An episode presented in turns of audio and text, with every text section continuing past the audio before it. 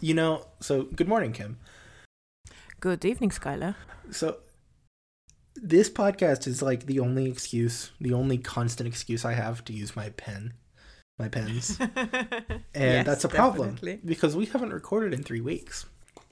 Um, and the thing with that been using them. so well, I pulled out my pen to sign a paper the other day and I got ink on my fingers. I got black pilot black ink on my fingers. Um, Oh, no. which is fine because it like washes it comes off eventually. Not quickly, but eventually. Um, and and then I like so today before the show, like I got out the pen, I got out my rag and I brushed it off a little bit and it's like I might just be going crazy, but I feel like a little bit of ink has probably like leaked out of the pen and onto the grip section, which is why I keep getting ink on my fingers. Um, Possible. so anyway, um, I enjoy using this pen, but I don't have enough excuses. So yeah, I know, I know. Uh, I can't say I relate because I use my pens all the day, uh, all the time, every day. Uh, but definitely, if I were in your position, because yeah, we talked about how you're note taking and it doesn't make sense for you to take notes with a fountain pen. Well, I guess we need to be recording more regularly. I mean, yeah, that would, that would work too. Or I just need to do more podcasts. Um, Or you could start like I don't know, journaling. I How mean, about yeah. that for this? I mean, if I started writing more- idea? If I actually just started writing more, because every once in a while I do write with with pen and paper when I have when I have writer's block.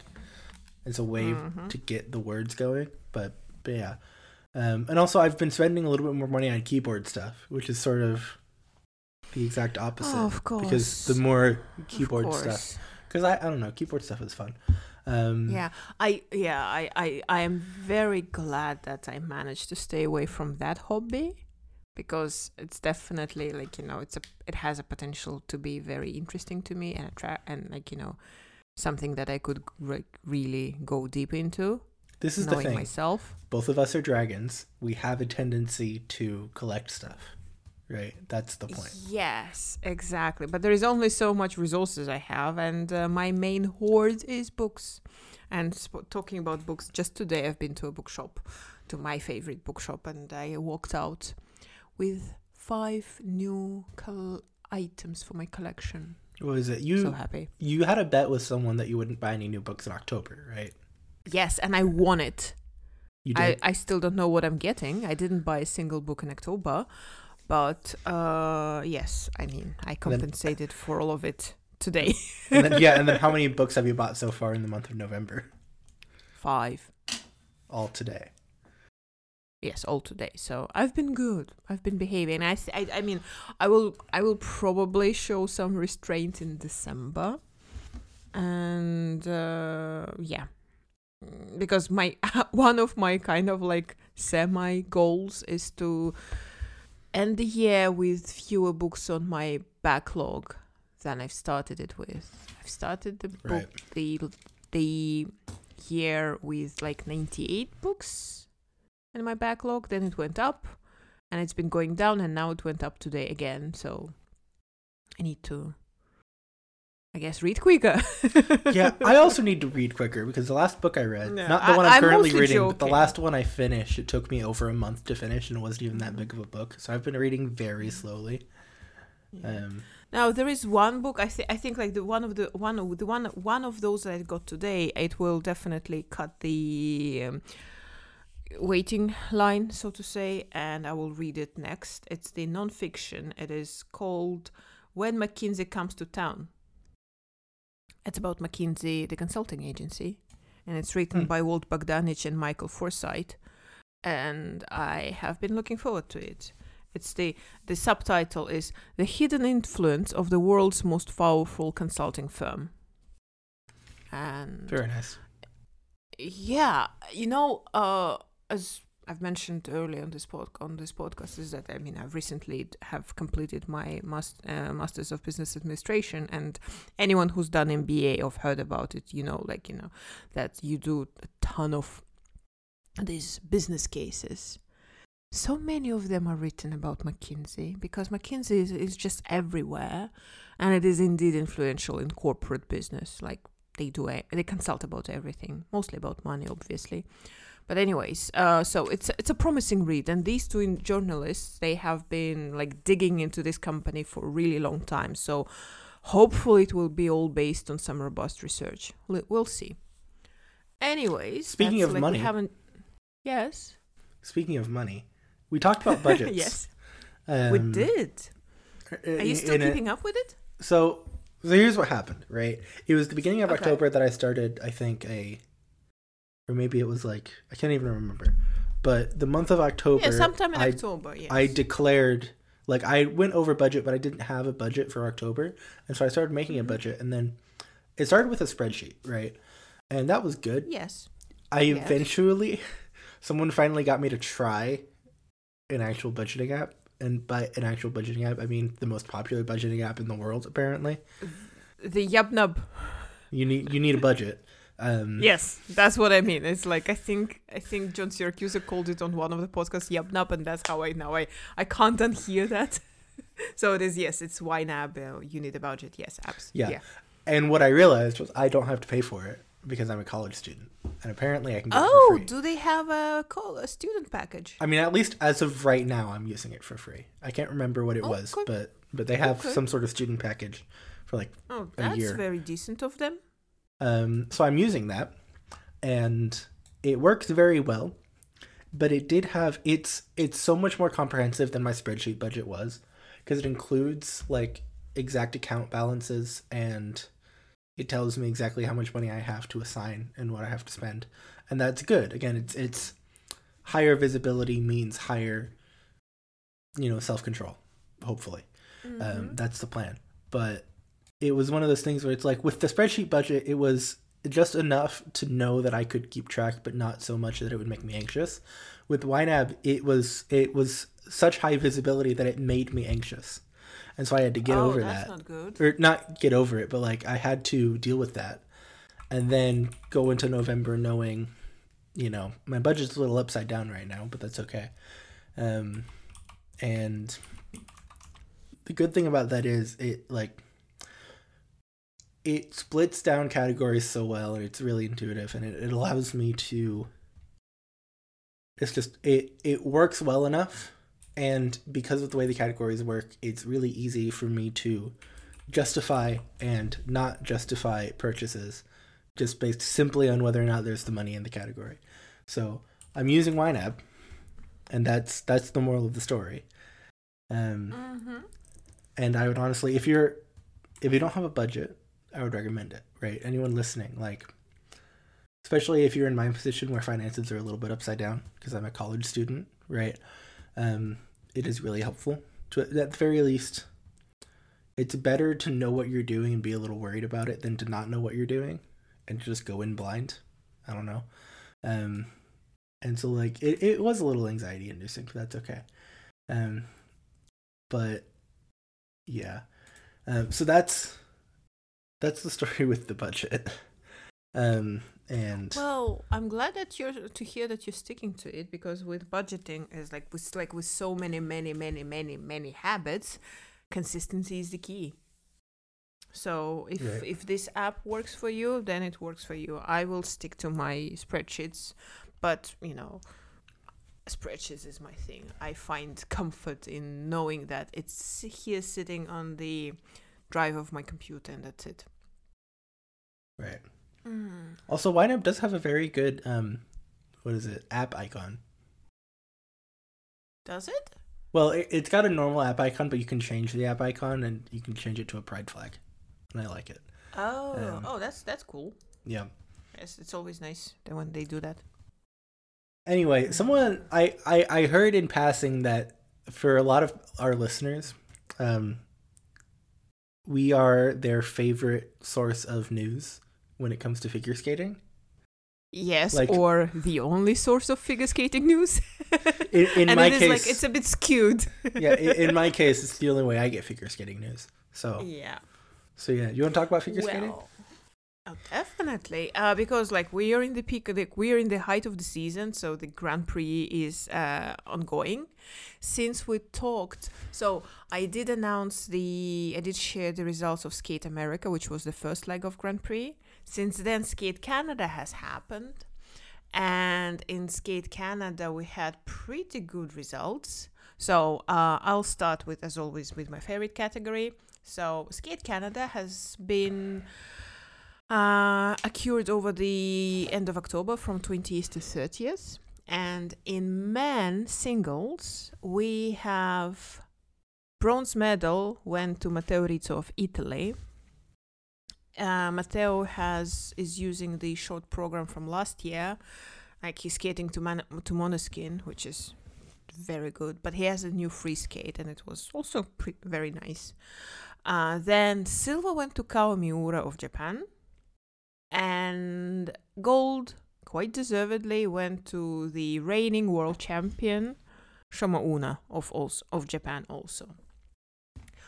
And I mean, for Shoma, it was the second competition, but the first one doesn't really count. It was a small one by invitation, but still, like you can, like looking at all of them, you can tell it's just the beginning of the season. They're all a bit uh, kind of like nerve, like nervous or something, and I'm looking. But some of the programs they're bound to get better the more polished they get. And for the sake of completion, I thought that I'll quickly go over the results in other categories, in other three categories. So in women's singles, uh, the uh, bronze went to Young You of uh, of Republic of Korea. Uh, silver went to Starr Andrews of US, Star with double R, and gold went to Rinka Watanabe of Japan. Rinka is like she's I think she just started. Like she like re- very recently con- transferred to seniors league, and it's uh, uh, you know a promising talent, so to say.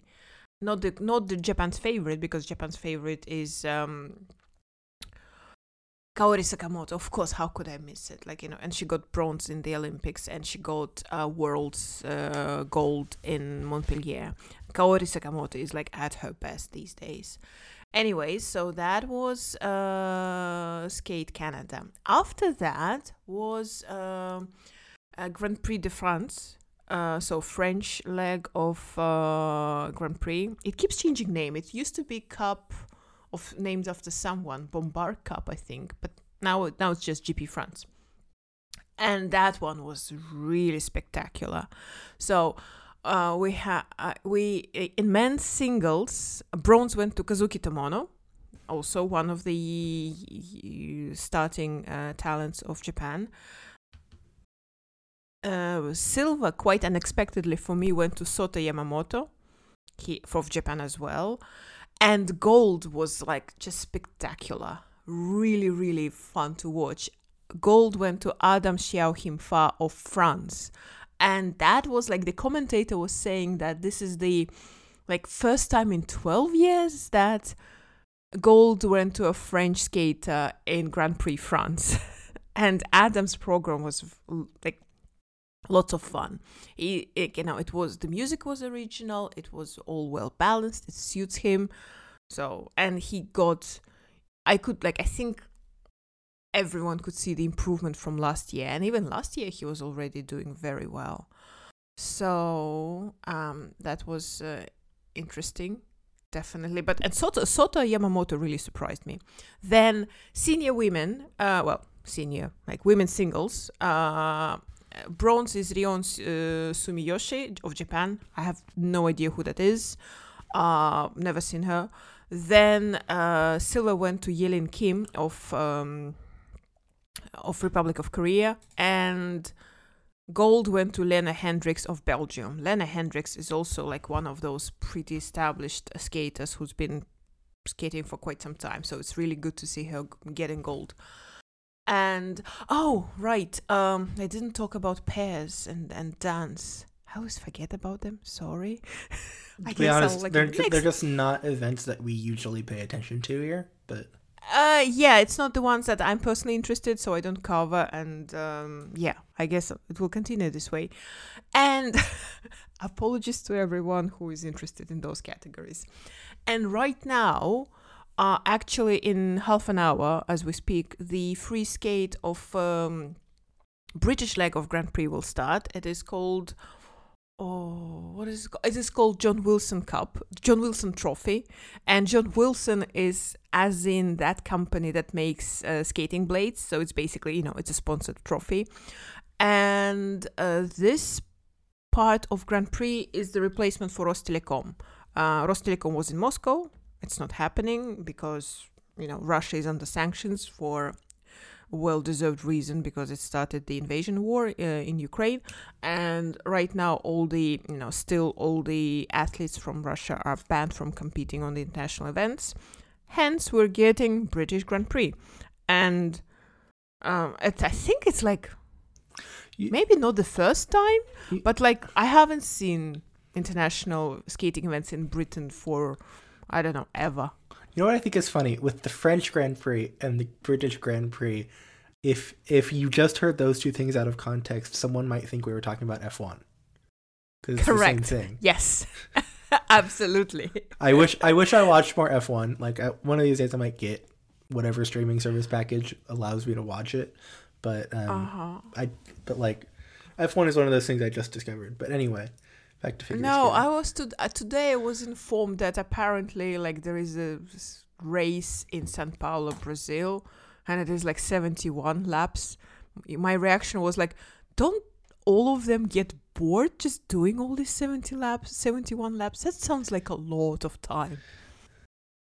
Yeah, first, No. well, firstly, they're going very fast, and secondly, like you can't you can't get bored because if you mess anything up, you slam into a wall and die, right? And that's That's no, little- they, that's a, that's that's, little again that's another but- thing that I was informed that like apparently like mortality and fata- like fatality and injury rate in F1 is surprisingly low considering how those crashes look. oh So- yeah, and it used to be much higher. It's gotten safer. Well, definitely. um, Uh, but, even then, uh, well- F one is like one of the most dangerous professional sports. Uh, that might well, be wrong, but yeah, you know, um, I kind of have a, like, I mean, absolutely unsubstantiated by any data, but I have a feeling about snowboarding and like this kind of like mountain ski jumping thing is more dangerous simply because, um, like if you break your neck, you break your neck, and it's like just not much you can do against gravity when you're up in the air. But again, there must be some research, and we don't know it, so yeah, not really qualified to to muse, uh, you know, to properly make any conclusions right now. But we can guess, and uh, Formula One definitely looks very scary. I wish. I just. I wish. I wish there was an American anywhere on the grid. Like I know I that like I F one isn't that popular in America. It's getting more popular, but mostly because of Netflix. But Mm-hmm. I wish Yeah, there was any that's what I've single. American driver on the grid. Um, because like there's there's like, because it's like it's partially a a national, whatever it's called, nationalism thing, because a bunch of British people root for Lewis Hamilton because he's British, right? And that makes sense, Mm-hmm. right? So if there was an American driver, then that would be someone for all the Americans to root for if they don't know anything about else about F one. So like it would be a big draw. So I wish there was at least one American driver. But anyway, that's our diversion Oh, that, that does that, that that does make sense. But yes, this concludes our figure skating corner. Uh, expect more because next week I'll have the results of John Wilson Trophy to report. Mm, yesterday, short skate concluded quite interestingly because the first after short was Roman Sadovsky of Canada, uh, and uh, I'm quite interested to see whether that changes or not. Um, so Yep. how have you been going? Because like the reason why we didn't record for so long is because, well, mo- we, we were busy, but most importantly, you were traveling to a work-related event, one of the first ones for you. How did it go? The first, well, first time I've gone to a conference like this. Um, and Yes. so the story is I, you know, and I did all of this by myself. Like the the plane ticket was paid for by the university, of course, because it's a it's Mhm. that sort of travel expense. But um, and and so like none of the travel expenses were on me.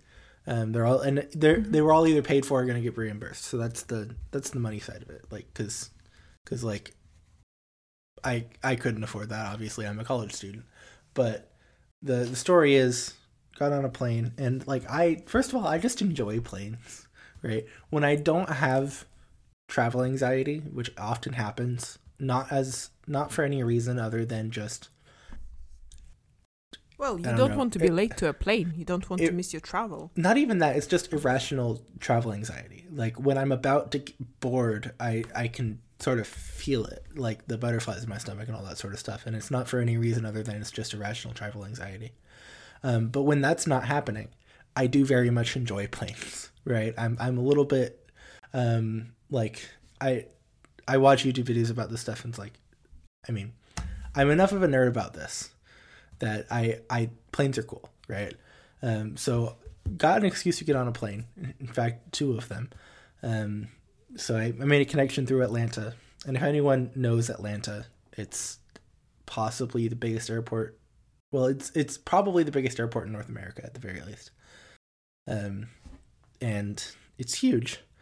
Uh, but that was fun. So made a connection and then got into Orlando. So what it was, what I was going to was a, a work conference, and specifically it was a um, defense conference kind of like defense and industry sort of thing and because that's that's my field is um systems engineering and a lot of that has to do with defense um so Wait, defense as in national defense? yes as in the department of defense. Oh. Ooh, sounds serious. um well systems engineering. Um i don't know. But what it what so i got into orlando so the the conference was tuesday to thursday.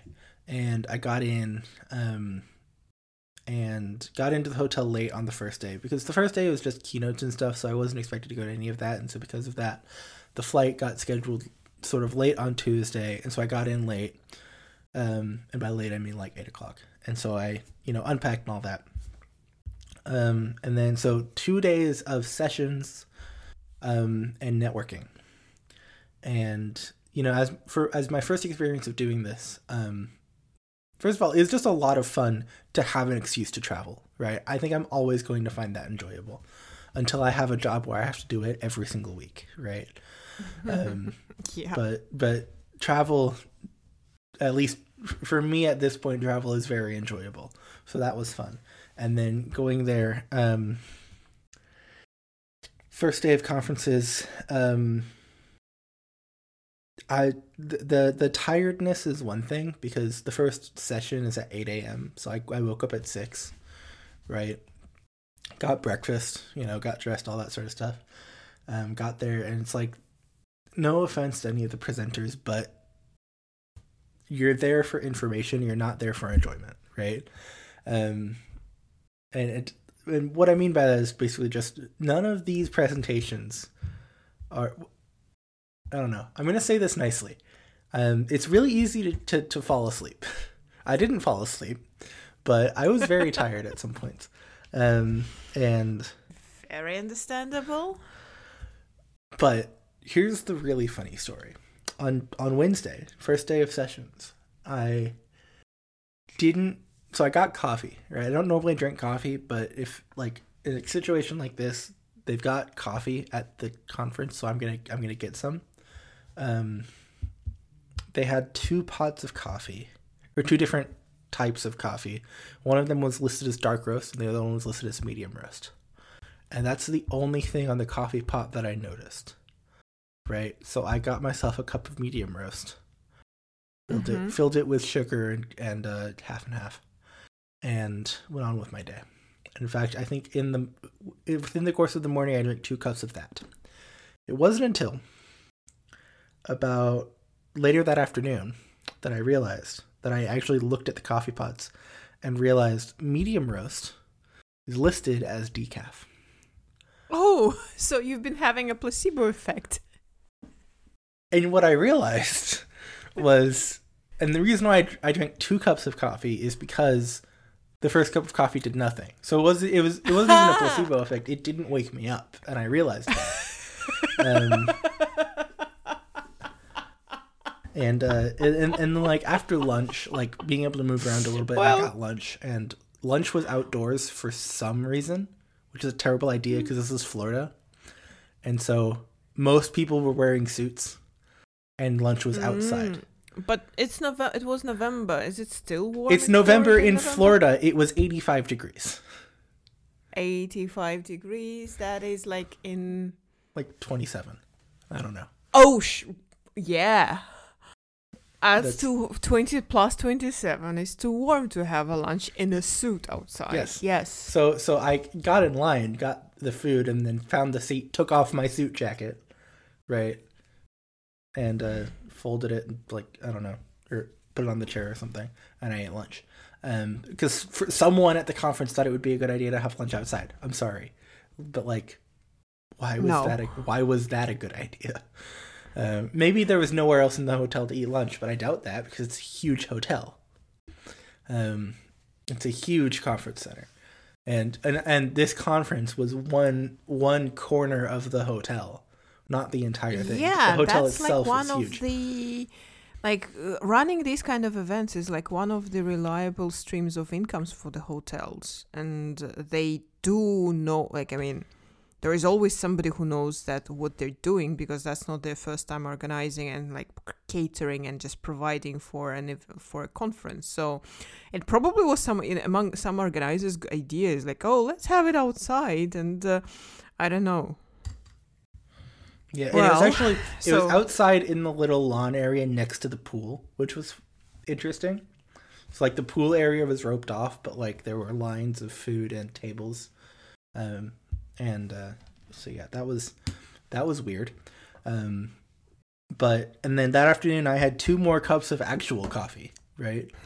And uh, and this is my rant for the day, right? Why in the world does decaf coffee exist? Why is that a thing? Why would anyone drink decaf coffee? Like Well, look, I mean, you. I know it's a rant, but there are legitimate reasons why people drink decaf. Uh, and uh, maybe there's better coffee out there. Like I understand that conference coffee is not the best coffee, but like coffee is pretty bitter, right? On its own. Right? It's not a good flavor unless you put creamer in it. So it's like I don't under like I don't like and Starbucks is one thing. Starbucks is sugar and sugar and sugar and a little bit of coffee, right? That's how it works. But mm-hmm. but who drinks coffee for the flavor? me, right? But like, why? because it tastes good. Because like I don't drink hotel coffee. I drink coffee that I made at home myself with the with, from good beans and uh, you know freshly ground ones and in the coffee machine that has uh, like you know that makes coffee exactly as I want it and uh, you know and also taste diff. I'm sorry. I like I, I mean I don't like bitter but I do like dark roasts. So uh Trust me, there are people who drink coffee for flavor, same as there are people who eat vegetables for f- for fun. Okay, I'll t- okay. That's not another bec- like I mean, that's not another because story. vegetable. because I eh, 'cause well, it's I yes, I so grilled onions, not onions, grilled peppers are so good. yeah. and I just Grilled bell this. peppers, you mean? Grilled bell peppers are so good. Well, bell peppers, like red and yellow bell peppers, are good in any state. Raw, grilled, stewed, sautéed, you name it, they're good. So no wonder. It's like what was it? The University Cafe I think last night had they called it Italian chicken pasta, Mm-hmm. and that's a little dubious, but it was uh, fettuccine Alfredo sauce, um, and then grilled chicken, grilled bell peppers, onions, and that was really good. Onions I can take it or leave it, but if they're grilled, you can't really taste them. Um, peppers, I've like I've come around to peppers for some reason to, to bell peppers specifically. I'm very glad to hear that. Um, Bell peppers are amazing. You need to try bell peppers with some hummus. hummus. That's fun. What what is hummus? Like I know what it is, Hummus? but why? What do you mean, why? Because like, what is it? It's hummus is made from what is it? Chickpeas. Yes, hummus is chickpeas with some oil and also with with some like appropriate with some spices like uh, with cumin, I believe. I'm not sure, but like hummus is just it's good to eat. It's like it's very um, robust source of protein, and it's a good dip for vegetables. So it's like you get carrot sticks, you dip them in hummus, and you eat it. So you get some crunchiness, and you get the savory sweet from hummus, and you get pro- you know it's a balanced meal. Fair enough. I think with the with the kind of I don't know, would you classify it as a dip? Because the kind of dips Well- that I'm used to, like it's not. I don't know, because like I'll I'll dip I'll dip um carrot sticks in ranch, and that's that's sweeter, but God. I I mean, know. ranch is one mystery to me because, like, when I see ranch, I'm like, you know, why just don't why don't you eat plain straight mayonnaise, which is delicious by itself? Well, own? 'cause, Why, why I mean I would do that. I would do that. Yeah. Wow. Anyways, so look Yeah. to go back to your original co- question. Conference coffee is not the baseline for good coffee. Definitely, if I were in a position when I need to get through the day and there is only conference coffee available, yes, I would also like dump like two teaspoons of sugar into it because otherwise it's like you know it's un- unpalatable. Oh yeah. No, m- my go-to is like fill the fill the cup somewhere between three quarters and five eighths up to the top, right? Two packets of sugar. They also had honey. They had packets of honey, and so I was like, why not? So I so one packet of honey, scrape it out into On the top cup. of sugar? yeah, and then and then f- fill the rest Holy of the room of the cup with half and half. Um, and it was good. It was Holy beavers! it was enough- sugar, Like it was enough stuff in it to disguise the taste of coffee, and that's what I needed. Yeah. Look, at this stage, maybe you're better off just taking a caffeine pill. Actually, this reminds me. This reminds me. I just started drinking tea. Um, You're aware that tea contains caffeine, right? yes, yes. Good. Um, and I was going to make a cup of uh, uh, a cup of tea before I started the show, but I ended up not. But no, a friend of ours uh, recommended me a specific uh, as someone who has never drank tea before, and specifically someone who didn't specifically like the taste of tea, as in like the kind of iced tea that my dad would get growing like growing up, because that I don't know that tastes terrible to me because that's black tea. Um, but a friend of ours That's- recommended yeah. a um it's called matcha on the box but it's not really a matcha apparently it's um but it's like it's a green tea and it's got like f- it's kind of desserty like it's got flavors of orange and maybe chocolate and maybe it's i don't know if it's chocolate but it kind of smells like it but it's like it's got certain flavors in it and as a first tea it's not dr pepper right the point it's it's got a more muted flavor than I would have hoped that it's not Dr. Pepper because if tea is anything similar to Dr. Pepper, I'd it's not tea. Yeah. Um, but but that's that's a whole other thing. I started drinking tea recently, um, Oh, that's And- that's good. and I like it. Um, this might just be me sort of ramping down from what I'm used to drinking, but I made it a little bit stronger than the packet recommended. Basically, I left it in for like almost double the time that it was recommended, and I did that on purpose. Partially because I also wanted the water to cool down because I poured in boiling water and then put the tea bag in. Um, but no, it was good. Um, and I'm I need to find excuses to drink tea. What I need to get is like a little travel mug um, that I can put the tea in, so that I can take it to class. Um, and then it'll stay hotter for longer.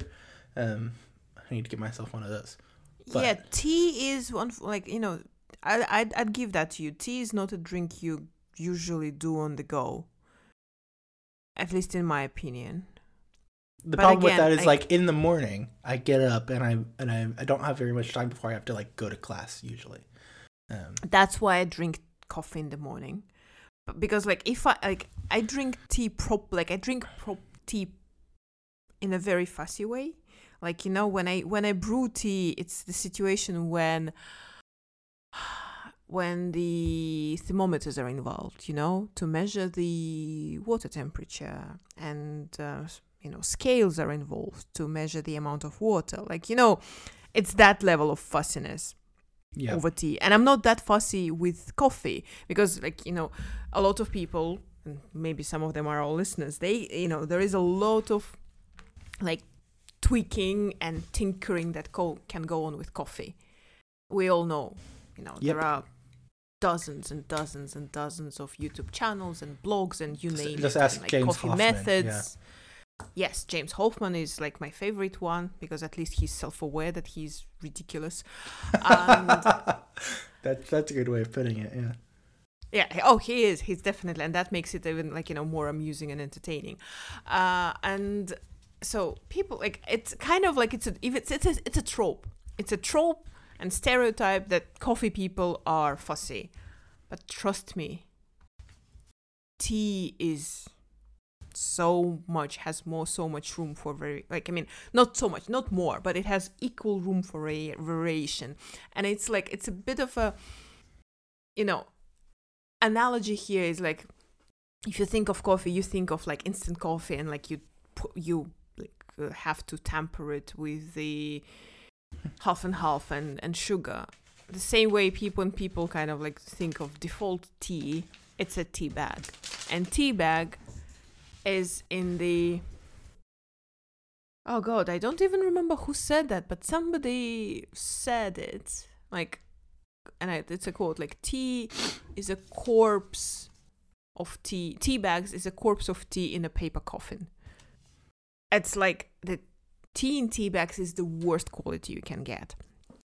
And um, but that's the default one that everybody drinks because it's convenient. It's exactly the same reason as instant coffee. Instant coffee is also the worst version of coffee you can get but it is incredibly convenient. So You what you're saying blame is people for that So what you're saying is, oh, I have this tea which comes in tea bags, and I like it. That means there's hope. Yes, because they're like if you like this, and again, like okay, not all tea bags are bad, but like you know your default ones, like your Liptons and your oh god, any like ordinary like like mass market grocery brand, uh, grocery store brand. Tea bags would be bad, but of course, like if you're getting tea bags from Fortnum, Fortnum and Mason, yes, it would be good one because their bags are like you know they're not even paper ones. They do it from silk from silk and it's their bags are in the shape of pyramid because allegedly it allows for better brewing. So but that's a completely different category of it. So what I'm also, saying- also, I have a Yes? mug. yes. I have a heat activated mug that is completely black if it's cold, and when you yes and it goes does shows you galaxy stars when no, it's warm that's a different mug. The one Oh, that I okay. the one that I'm currently using it it heat activates to a pride flag. oh that's nice It is very nice. that is nice And then you can you can sort of see the water level because it's it's full color when Mhm. it's hot, and so as the as the level goes down and as it cools off, it you like it you lose the red stripe first and then orange and it goes down, um, and that's cool. That's funny. Uh, so basically, um, check on the packaging what temperature they recommend uh, to brew it with, because not every tea is like performs best at boiling. Actually, it's Yeah. like a rarity. Teas like you know again black teas can't tolerate boiling. Most of them actually are but like you know in the 90s when it is like so it's like you know you boil the tea the, the kettle and then you maybe wait uh a minute. Then it like usually within a minute it cools down to approximately 95 depending on what your ambient temperature is of course. Uh, and green teas because you've mentioned green teas green teas do usually need temperature below 90s and some teas some green teas really need like really cool like no, n warm water. Like for example one of the teas i drink the first brew has to be done like at 45 celsius. And I then the second brew What I didn't even realize this would become an entire topic because I didn't even think I knew that you drank tea. oh i do drink tea. I drink a lot of tea. I'm like it's not I- surprising, but like if I'd have known there was an entire topic here, we'd have just planned that for the episode. In fact, we'll, Yes, we'll probably just talk about it next week. But oh um, definitely but like you know i'm from kazakhstan of course i drink tea like in kazakhstan we drink tea three times a day I mean, if you ask if you ask a stereotypical American, the entirety of Europe and that part of Asia drinks tea, probably. So Mm-hmm. because it's not as popular of a thing here, except for Yeah. Um, Now, uh, like for me, Europe is coffee culture. See, Um, coffee if feels like an American thing, and I know that's wrong. No. but- Coffee feels Like, more like an me, s- American thing, whereas tea feels, and this is completely stereotypical, but tea feels British. Um, well, tea is British because well, didn't they? You know, they they've been you know, well, yes, uh, but tea is well, tea is worldwide these days. Uh, but generally, but for me, coffee is like when I think coffee, I think Vienna coffee houses. I think Italian espresso bars. That's what I think when I when I hear the word coffee. When I hear United States, I think Coca Cola and all the fizzy drinks you have. oh yeah, there. that's that's fair. That's true. That's true. um, that that is the Because- best pro. That is the best export of the U.S. Oh, Sar- Coca-Cola. sarca- sarcastically. Um, Uh, well, no, you know what? Coca-Cola is good for its re. You know, it has its you know it has its uses, and I'm hopelessly addicted to it. soft drinks would be amazing, absolutely, like, absolutely unstoppable if they didn't also have health effects for being addicted to them. Um, Mm, like, yeah, I can expect to have a kidney stone at some point in the next 20 years because of how much soda I drink. oh my god! And, and I know that's depressing, but it's probably true.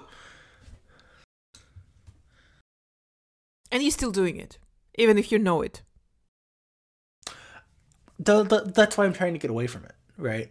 Oh, I see. And my budget, I, I'm, I haven't gone grocery shopping, shopping this month, and I'm probably not going to go grocery shopping this month. So I don't have Dr. Peppers in my fridge. Uh, that's probably a good for, thing. For a second, I was horrified, and then remembered you were on food plan on your, in your college campus. yeah, So, I can but get, for a second, I, you have had ways of me getting really. food. I have ways of yes, getting for a second, I was just what? um, and so like so I don't have Dr Peppers in my fridge. That's probably a good thing. Because of that, I don't have the taste of Dr Pepper in my palate right now, so I can drink water and it doesn't taste horrible, right? Um, and so that's one thing. And so now that and so because of that, I got myself some tea, and I'm sure if I drink tea right next to a Dr Pepper, it would taste bad because Because Dr. Pe- Dr. Pepper is just so strong of a flavor that it ruins that but I can enjoy It tea now because I, like Dr Pepper isn't sort of in my palate. The problem with that is I'm not getting as I'm not getting the caffeine. Um, and so- Well, tea has caffeine in it, but that's good. yeah, exactly. I was going to say tea is a very good source of caffeine, and if you, you know, if you figure out the way to brew it prop f- the way you like it, then yes, tea is amazing. Yeah. And uh, There's what is it? Also, I, I'm I'm not totally sure what effect caffeine actually has on me mhm.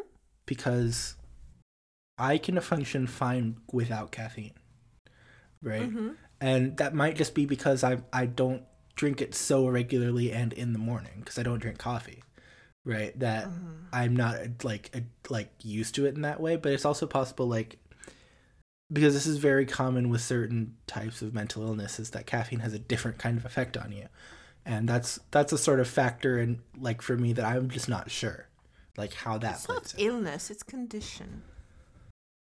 yeah any anything like that um and then also like i don't know if this is the kind of tea that you're supposed to put milk in well you you can do fine it Generally, doesn't say to put milk in it um Rule of a thumb: if it says green tea, don't put milk in it. but i do eventually want to get the kind of tea that you can put milk in um, and then it's black.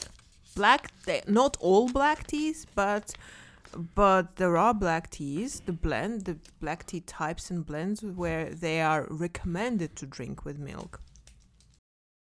Uh, so yeah, there are plenty of them, but green teas generally they are supposed to be enjoyed on their own. No sugar, nothing added, just the tea itself. And also this tea just smells really nice I can imagine. it's like i don't even know what's in it it's like orange and cinnamon i'm looking at a packet right now uh, anyway we got to this from travel uh, to wrap up the travel story yes.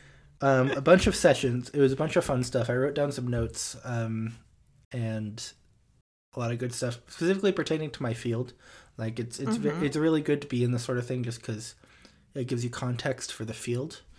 um, and sort of the the direction that this discipline of engineering seems to be going, and not just this discipline, because it, it would be it would be an oversimplification to say that systems engineering is one thing, right? Um, and and I'm like most listeners aren't going to know anything about this, but there's so much there's so much new here, and it's like so much of the conference was like model based engineering and digital tools and all this sort of stuff, and it's just it was just good to be there and to as someone who's still sort of kind of new to this, and I'm an undergrad, um, to to be able to see where the field is going and what the tone is right now, and to also be able to learn a bunch of new stuff, um, and that was a lot of fun the first night I was there, or the first night after sessions, me and the professor I work for and another colleague from this university, we all went to dinner on um, at Disney, at um at a, at a Oh. restaurant in Disney Springs, and that was a lot of fun. That was very good, um, and it was it was expensive, but it was okay because I'm not paying for it. Um, or I am paying for it, but I'm getting reimbursed. So like that's all good. So it was very very good. Um, and then it was like the second night after me and a friend um got dinner so like it was all good. Um so it was just a lot of fun overall. And i got to dress nice. And honestly like the confidence level of being able to dress in a suit is just like that was helpful right? So Oh, for sure. yeah. So overall a lot of fun and Mm-hmm. um i'm i'm hoping to be to be able to find an excuse to go to other conferences right? Because this is this is a like a defense based conference. There's a conference um in january that is put on by an aerospace um sort of um industry organization. And that that would be so much more fun because it's aerospace right? It's it's that sort of stuff. And it's still systems engineering or part of it is still systems engineering but um, i'm trying to find an excuse to go to that and Well, Um, I, begin with stop say begin with uh, switching from saying excuse to reason, because that would you know I think it just will help you frame it in your own mind as something more uh, realistic. oh yeah i Would, know would you, would you, am I am I picking on Fair. your wording or would you agree? Because it's like it's not No, an yeah. excuse. You're doing it for your education. It's uh, it's just like finding a reason or like you know a connection. So it's like because excuse something that's excuse makes me think that it's something you're not supposed to do, but you still want to. But this is exactly what you're supposed to do. most of the time the two main reasons that you go to a conference is either because you're on a project that decided that they want to go to this conference or you wrote a paper for it right? Or you're giving a presentation or something like that. Um i don't quite have time to make a paper for this conference in time. Um and the only presentations are from papers. And project i'm on i don't think would have a reason to say they want to go to this as a project right?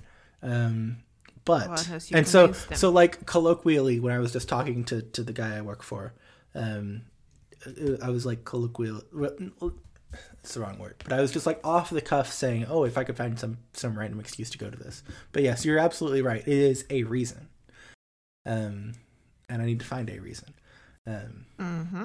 or I want to find a reason.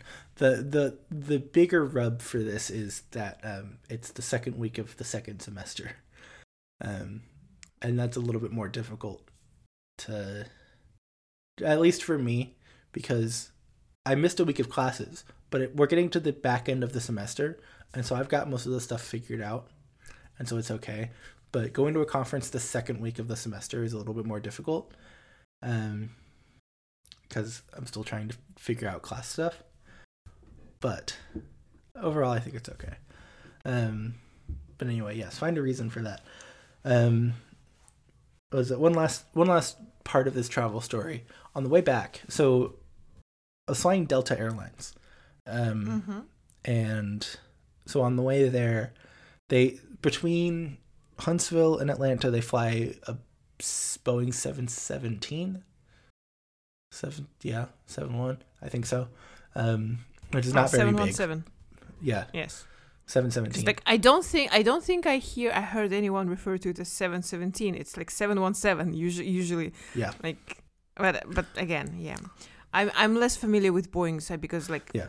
the, usually it's like with the fl- with the airplanes I fly with, it happens to be Airbus most of the time, which I prefer because no offense, but Yeah. Air, no offense, but Airbus planes are just p- plain are better than Boeings. yeah. Here- here you go for a hot I take. think Delta only flies Boeings.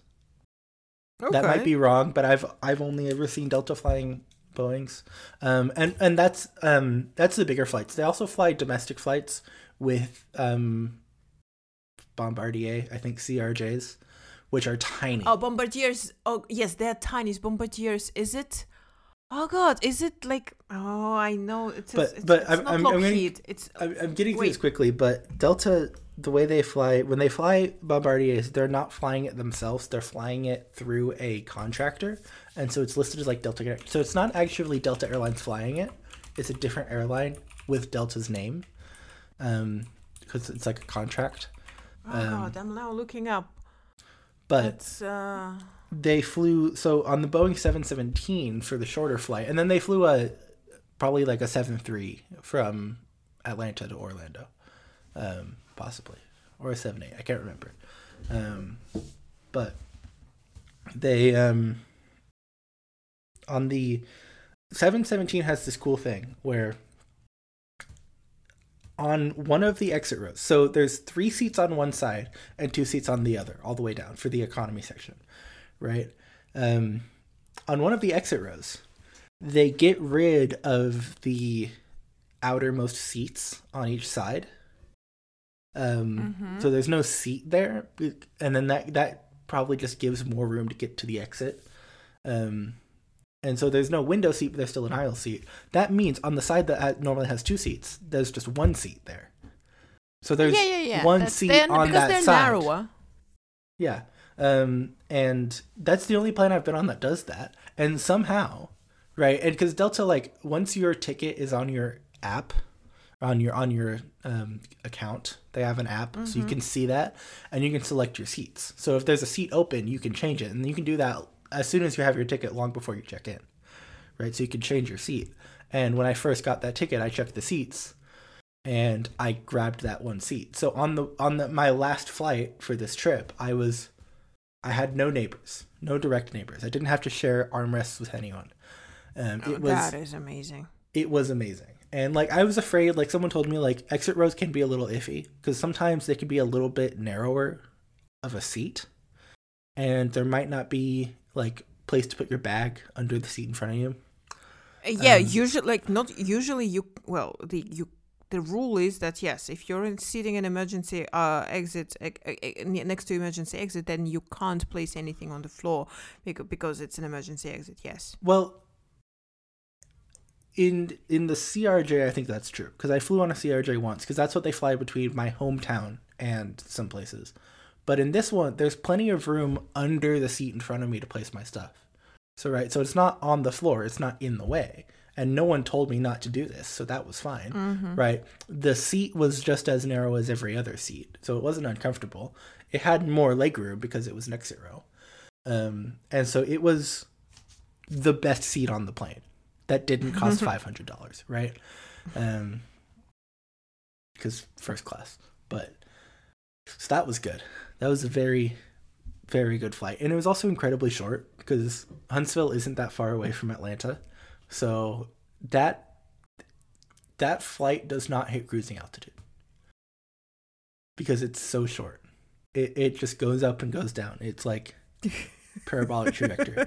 Um, okay so you basically fasten your seatbelts mode all the way Yeah, it's so short that they can't they can't do in-flight service, which is that's sort of the the disadvantage of that because I do enjoy being able to eat a cookie on a plane.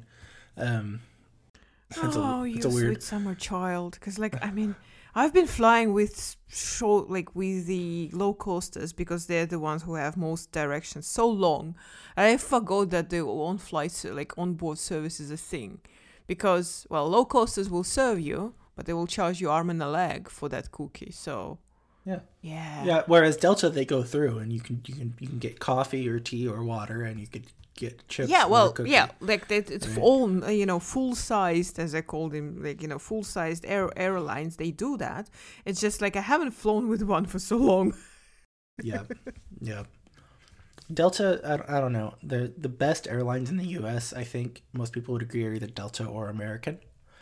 Um, and when you're when you, when your route happens to go through Atlanta, then you'll fly through Delta just because that's that's a that's a huge Delta hub. So, um, so yeah, yeah i mean like anyways no matter what air you think about airlines you end up selecting what's available what's available as a direct flight in your direction so no matter what i think about the current local low coaster with air I fly with them anyways because they're the only ones who have direct flight to this to the city where my parents live. So it is what it is. So for example, like next year I'll have to fly to Copenhagen and no matter what my preferences are, I think there is only one airline who that runs uh, uh, direct flight between Budapest and Copenhagen and Stinger. It happens to be Ryanair, one of my least favorites low coasters.